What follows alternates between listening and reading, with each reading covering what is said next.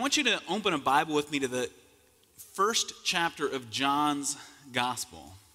We begin a new sermon series this morning in John chapter 1, where we see the person and ministry of Jesus. It, it, exceeds even the expectations of God's people, those waiting for the arrival of the Messiah. Jesus meets our deepest needs. Now, last Christmas, we looked at the, the familiar opening words of John's gospel that in the beginning was the Word, and the Word was with God, and the Word was God. We saw the arrival of Jesus at Christmas. The Word became flesh and dwelt among us. We heard the announcement of John the Baptist Behold, the Lamb of God who takes away the sins of the world. And now the followers of John meet the one whom John announced Jesus, the Messiah. I'm going to read in the gospel in John chapter 1, verses 35 through 51. So, John chapter 1, beginning at verse 35. The next day, again, John was standing with two of his disciples. And he looked at Jesus as he walked by and said, Behold, the Lamb of God. The two disciples heard him say this, and they followed Jesus. Jesus turned and saw them following and said to him, What are you seeking? And they said to him, Rabbi, which means teacher, where are you staying?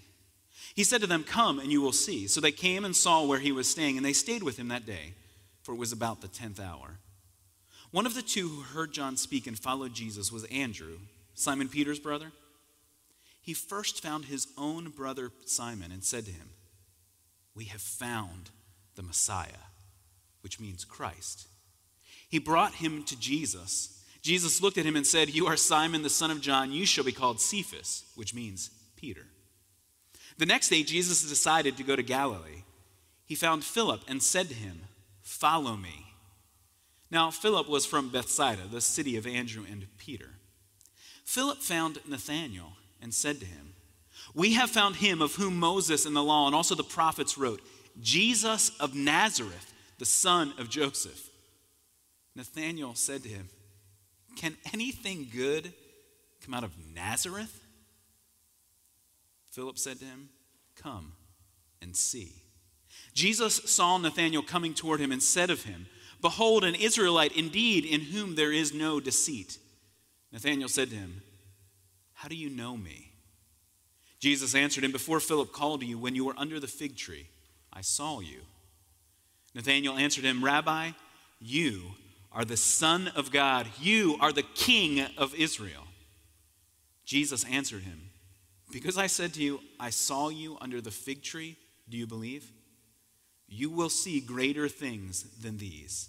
And he said to him, Truly, truly, I say to you, you will see heaven opened and the angels of God ascending and descending on the Son of Man.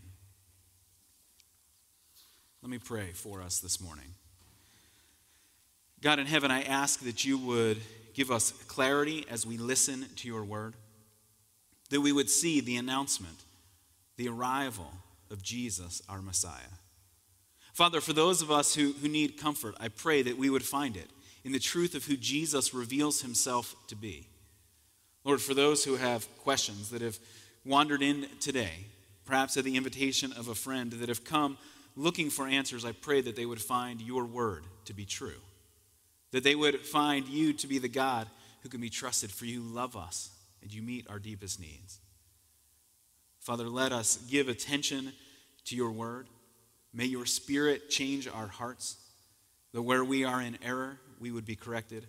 Where we, where we are in sin, we would turn from sin, that we would repent, confess our sin. Father, show us the forgiveness that comes to us through Jesus our Savior. Amen. How did you first hear about Jesus? Now, I've heard some of you share the extraordinary ways in which you first heard about Jesus. You went with fellow university students to a stadium and heard Billy Graham preach the gospel. You picked up a paper tract blowing across the street. A little brochure, not even one handed to you, one that you found. And you read in that the words of gospel hope.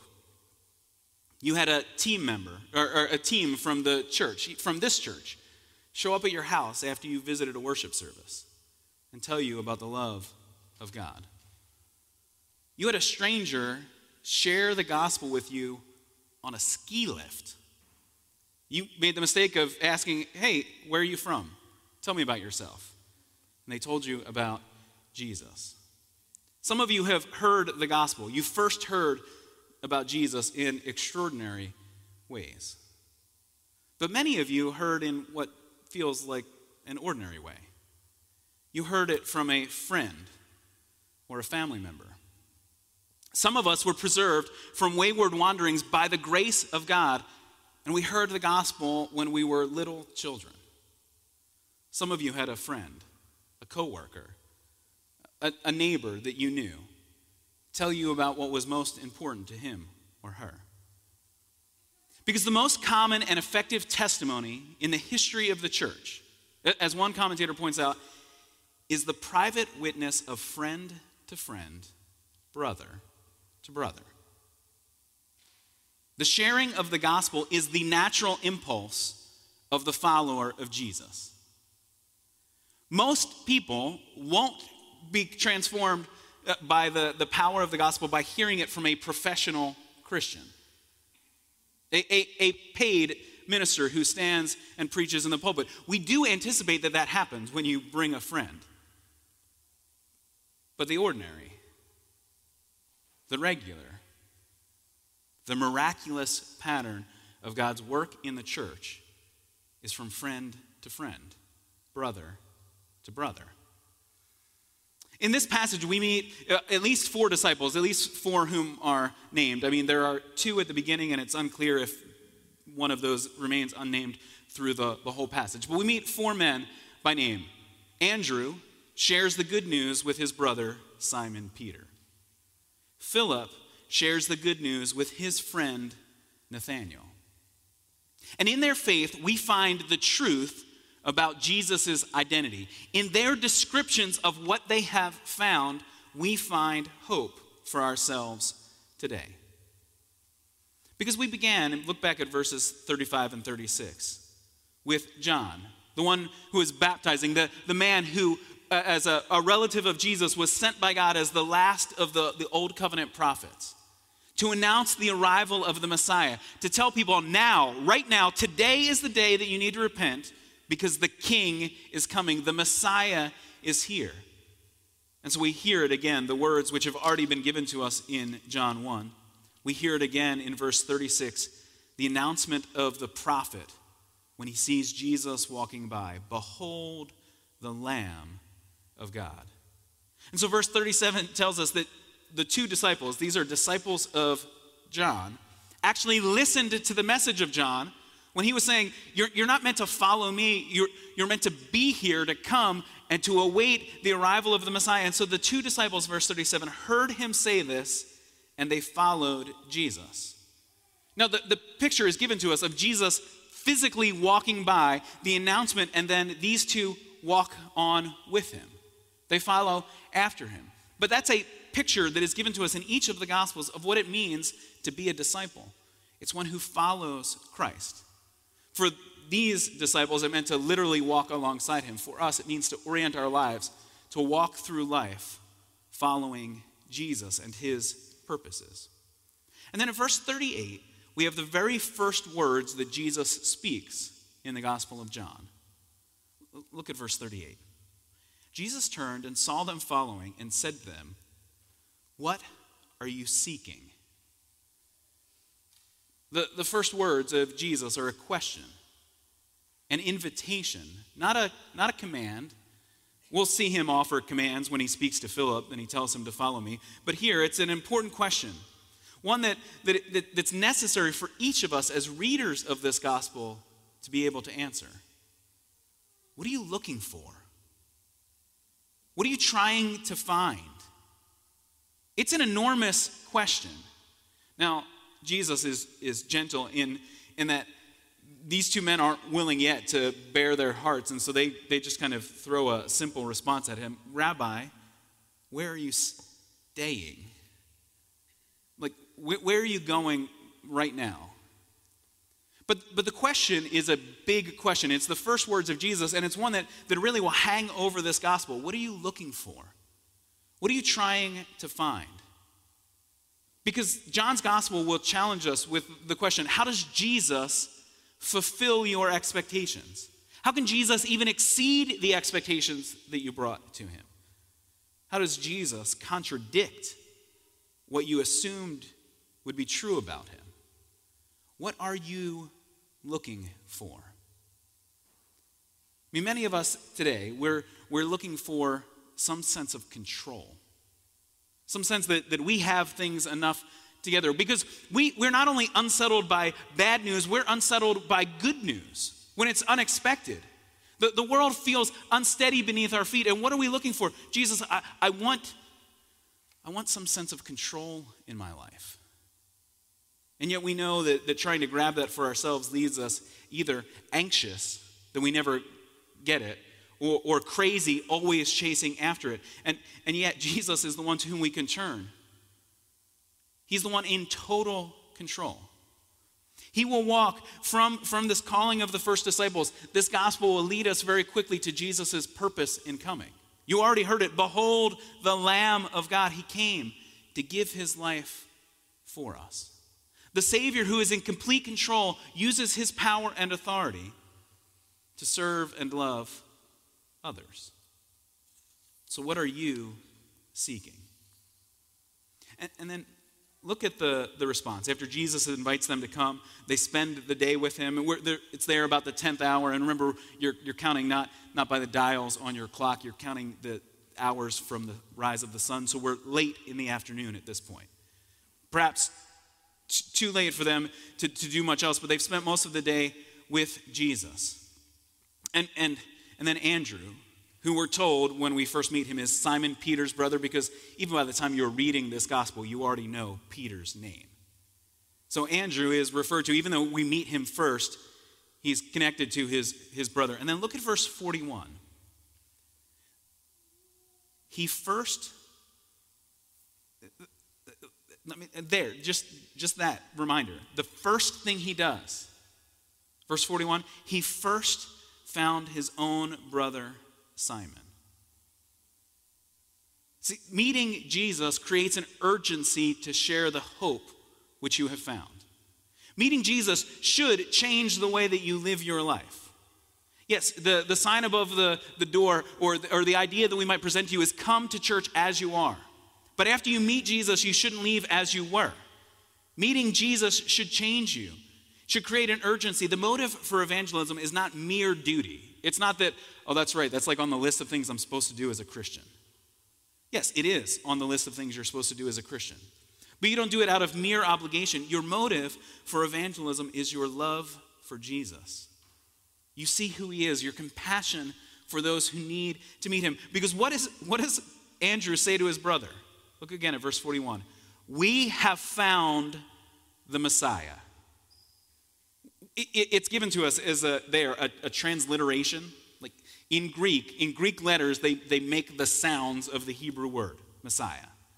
Which so so John, making sure those of us who don't speak Hebrew understand what he is saying. This means Christ. Christ is not the last name of Jesus. If you wanted to introduce him, you'll find out later, you would introduce him as Jesus of Nazareth or Jesus, son of Joseph. Those are the ordinary ways you would introduce him. To call him the Christ is to give him a, a divine designation, a, a promised coming of the king. And we ordinarily think of the word Messiah, if you've been in church long enough, as, as one who has been anointed. We think of it solely in terms of Jesus the king arriving, which is absolutely true in this passage. But, but the word Messiah is, is meant to be a, a, a, parallel to the, the announcement we've already heard. Because back in verse 36, John the Baptist told us that, that Jesus is the Lamb of God.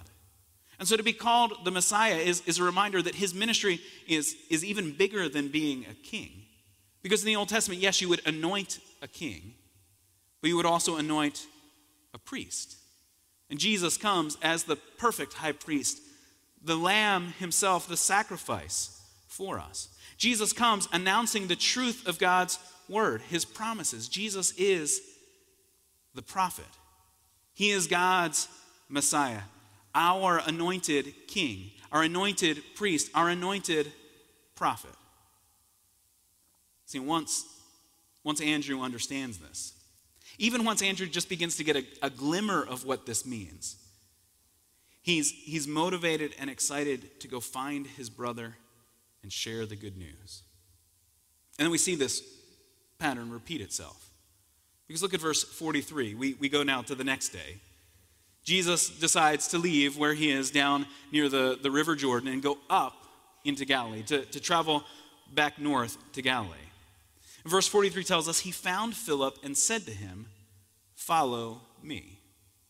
The, the first disciples that had followed Jesus did so at the announcement of John. Behold, the Lamb of God. And so they followed, uh, really kind of anticipating the arrival of Jesus the Messiah. Philip follows at the command of Jesus. Now, he is from Galilee, he's from the same town of Andrew and Peter. And then, then notice, though, again, what, what happens. As soon as Philip follows, Philip goes to tell someone else. The, the, the word is not given to us like it was in verse 41 that the first thing he did, but, it, but the immediacy of the action in verse 45 shows us the importance of sharing the gospel. Philip found Nathanael and said to him, We have found him of whom Moses in the law and also the prophets wrote, Jesus of Nazareth, the son of Joseph. We have found him, the one we've been waiting for, the one that Moses told us was coming, the one, the one whom all of the prophets announced is here. He's the, the Messiah, the, the promised one of God. He has come. He's Jesus of Nazareth, Jesus, the son of Joseph. Now, Jesus of Nazareth, that's the ordinary way that you would describe him. That's his name and the town that he was from. To us, Nazareth is known, well, we know it because of Jesus. Now, the problem is Nathanael doesn't have such a high view of Nazareth. And Nathanael, we'll find out later in the gospel in chapter 21, we're told that he's from Cana, another town near Nazareth, a, a town that we'll, we'll enter into in, in next week's sermon as we move to chapter 2. So it's, it's not that, that Nathanael is suspicious of Nazareth because he's from Judea, that he's from near Jerusalem, that he's there at the heartbeat of, of God's community. Because, in, the, in, in this era, people from Judea looked down on Galilee. It wasn't as pure, it wasn't as good of a place. But even having grown up just miles away in Cana, he looks down on Nazareth. Nazareth? Can anything good come out of Nazareth? I mean, in here, we, we see the, the humiliation of Jesus, his willing humility on our behalf. Where was he born? Now, the kids in our junior church class, they could tell you where was Jesus born? He's from Bethlehem. Now, Bethlehem, while it's a tiny little town, it at least would, would bring up some, some national pride in you. That's a royal city. That's the town of David. Jesus of Bethlehem, I can get behind that. That's not as embarrassing as Jesus of Nazareth. But remember, he was only born in Bethlehem to fulfill the prophecies. He didn't live in Bethlehem. And so, yes, you could say Jesus, you know, hometown, Bethlehem. But where's he live now? Nazareth. Nazareth? Can anything good come out of Nazareth. See, even in Galilee, Nazareth was an unimportant place. And yet Jesus willingly identifies with the unimportant, which is good for us. Because it doesn't matter where you'd put your finger on a map, it doesn't matter how great the place you grew up in is. It's here on this planet, a world broken by our sin, can anything good come from here? And yet, Jesus, the Son of God, Jesus, the Messiah, willingly, willingly came down, humbled himself, and was born here for us. So Nathanael begins. His immediate response to Philip is, is one of skepticism Nazareth? Can anything good come from Nazareth? But when Jesus sees Nathanael, look at verse 47, coming toward him, Jesus says, Behold, an Israelite indeed, in whom there is no deceit. Now, there are times that Jesus speaks in, in almost riddle form to, to try and, and, and confuse his listeners, to, to challenge their, their assumptions. But, but I don't think he's, he's trying to be, be enigmatic or, or, or, to, or to, to confuse us here. It, it might mean that he's using the language of the Psalms, like Psalm 32, the man who comes with, with no deceit before God, cleans hand and a pure heart. And so there's something that he sees in, in Nathanael's arrival, in Nathanael's own heart. It could be that, that that particularly as you, as you jump to the, the last verse of this chapter and, and the ascending and descending, the, the idea of, of a ladder going up and down, and you think of, oh, Jacob and his dream. Oh, Jacob, the one who deceived his father for his brother's share of the family inheritance. Jacob, then the one whose name was changed to Israel. So he calls Nathanael a true Israelite, one in whom there is no deceit. And it might be that, that Jesus expects us to, to understand all of that context. He's speaking to a man who would have been steeped in the scriptures, Nathanael. But it's clear that, that, that part of what he's pointing out is Nathanael's willingness to come and find the truth. It's not because Nathanael was predisposed to believe that Jesus was really the answer. No, what was his first response in hearing from his friend Philip? You got to be kidding me. Nazareth? I mean, like, at least it made it someplace good. Like, if you're going to make up this nonsense about our hopes finally being fulfilled, pick a better starting point for your story. And so while, while Nathanael begins with a skeptic's heart, he is genuinely willing to find the truth. And I think that's a helpful example for us in our skeptical culture. Maybe you, maybe you hold on to all kinds of questions. But some of us hold on to our questions so tightly that we are unwilling to actually look for answers. Because as long as I have a question, I don't ever have to deal with the answer. I, I can use the question then to just brush aside any more meaningful conversation. Oh, you want to talk about the meaning of life? You want to talk about what I'm looking for? It, you know, who could possibly ever know the answers to those questions? And so we shrug it off without looking for answers. We use our agnosticism, or, or the, the idea that you could never know, that knowledge is, is hard to attain or, or even um, impossible to attain, to keep us from really wrestling with the truth. But that, that's not really skepticism. I mean, ultimately, that's a nihilism. That's a, that's a question that says knowledge is impossible. And that's not a way you can actually walk through life and have any meaningful relationships. See, Nathanael is a, a picture for us of what it is to have real questions, real doubts, and yet really go looking for answers. As a church, we're, we're not concerned that you have questions that we haven't answered yet.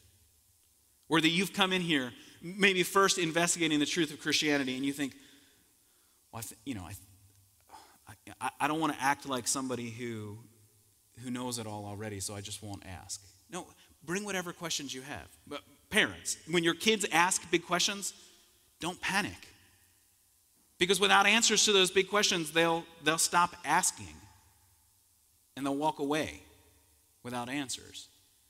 See, the, the, no matter how big the question that, that's gnawing away at you, you, you shouldn't fear the question. Seek an answer because in Jesus we can find the truth. And so Nathanael already realizes something, something is happening here. Jesus knows something about him. Jesus knows about his heart, his attitudes. And so he asks in verse 48 Nathanael said to Jesus, How do you know me? And Jesus answered him, Before Philip called you, when you were under the fig tree, I saw you. Now, again, we don't know exactly what this scenario was. Is that where he was when when Philip saw him. And so Jesus supernaturally could see what was taking place? Or is that the place he was even before Philip, so that there's no way even Philip could have gotten to Jesus first and given Jesus this information? But, but whatever, whatever the scenario is exactly, Nathanael understands Jesus has more information about what's happening here than he could possibly know in an ordinary way.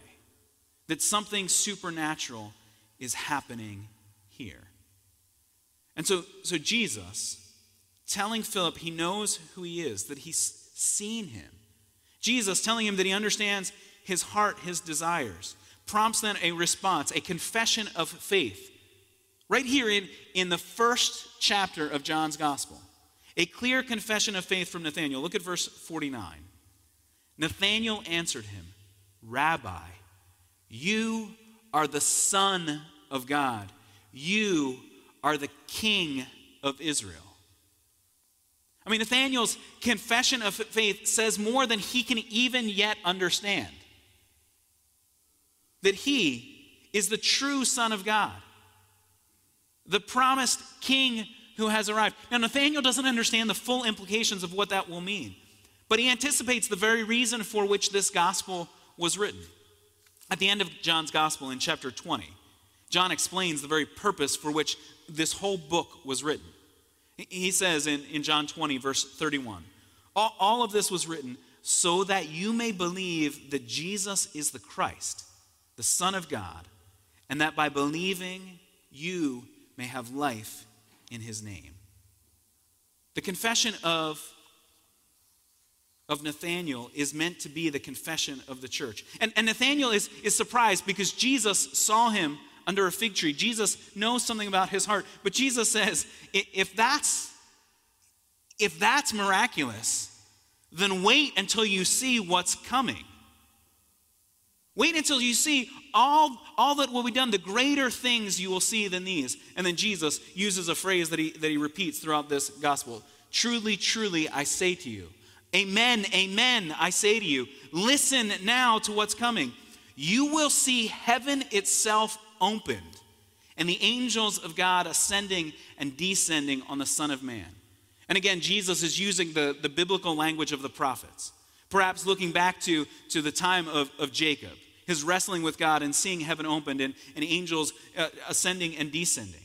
But, it, but it's surely a picture of the authority that Jesus has, that he is the Son of God, the one who has opened heaven and will open heaven so that you and I have a way to get to God Himself.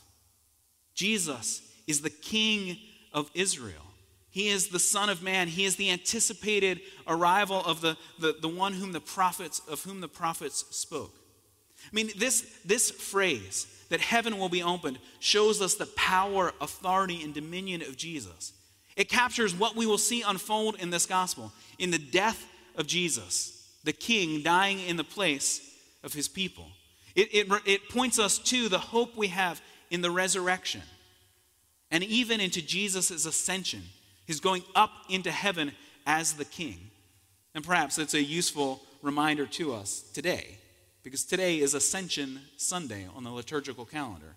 The reminder that Jesus himself reigns now as our king. And so we can come back to the question that Jesus asked when these disciples first began to follow him? What are you seeking? What are you looking for? Because it's a question that Jesus will ask two more times in this gospel. A question that he will repeat. In chapter 18, he will ask the question of the soldiers who come to arrest him What are you seeking? Whom are you looking for? See, the Messiah who invites men to, and, and, and women to follow him as disciples knows that he will be betrayed and arrested.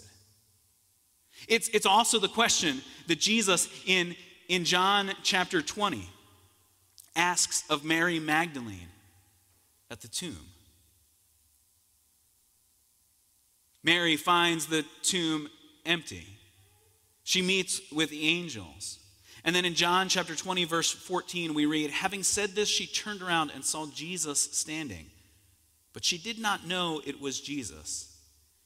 Jesus said to her, Woman, why are you weeping? Whom are you seeking?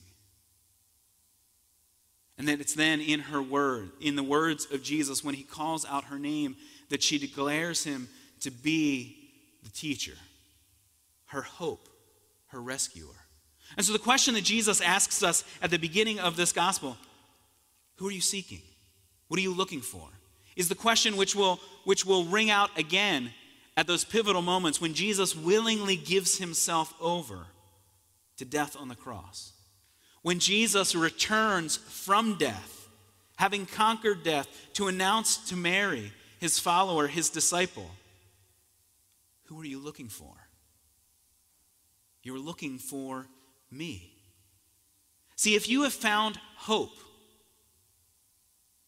then with whom will you share it?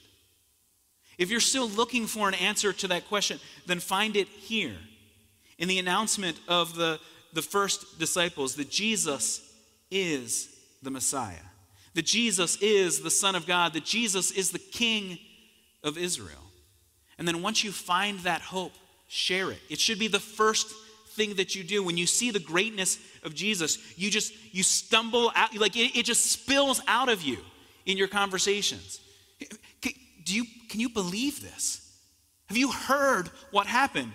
That God Himself came down to rescue us from our sins. See, the gospel spills out of us as soon as we begin to understand it.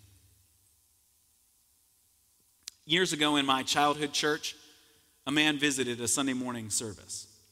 He had come trying to find answers after his friend's death. They had been members of a motorcycle club, and they, they really fit the stereotype of what you would expect bikers to be known for doing. They were men who would curse and drink. They didn't mind if they won or lost, but they just enjoyed the fights on the weekends at the bar. But Lou had changed. He still made time for his friends, but but he didn't curse anymore. And he never stayed long enough for the fighting to start. And he told his companions it was because of Jesus, because he had put his trust in Jesus. And so now, after Lou's death, Harry shows up at church. Harry's greeted after the service ends, and, and he has lots of questions. They just come, come spilling out of him. And so, so one of the deacons schedules a, a time for them to go and visit him on Tuesday night. And so my dad, who was one of the pastors and the deacon, make the drive to, to Harry's house. And now Harry doesn't live close by. He had come on the recommendation of Lou. He lived quite a distance. So they make the drive to, to Harry's house. They answer his questions. They explain the good news of, of who Jesus is and what he has done. But Harry still has doubts. So they come back the next week, and the next, and the next. And, and, now the, the night is getting late, and they, they still have a long drive home. And so finally, my dad says to him, Harry, we've told you everything. We've gone through it again and again. You need to make a decision. Would you like to pray? And Harry says, Well, I'm, I'm not a cultured man, but, but I still feel like I need a proper introduction to God. And so Harry asks my dad to start the prayer.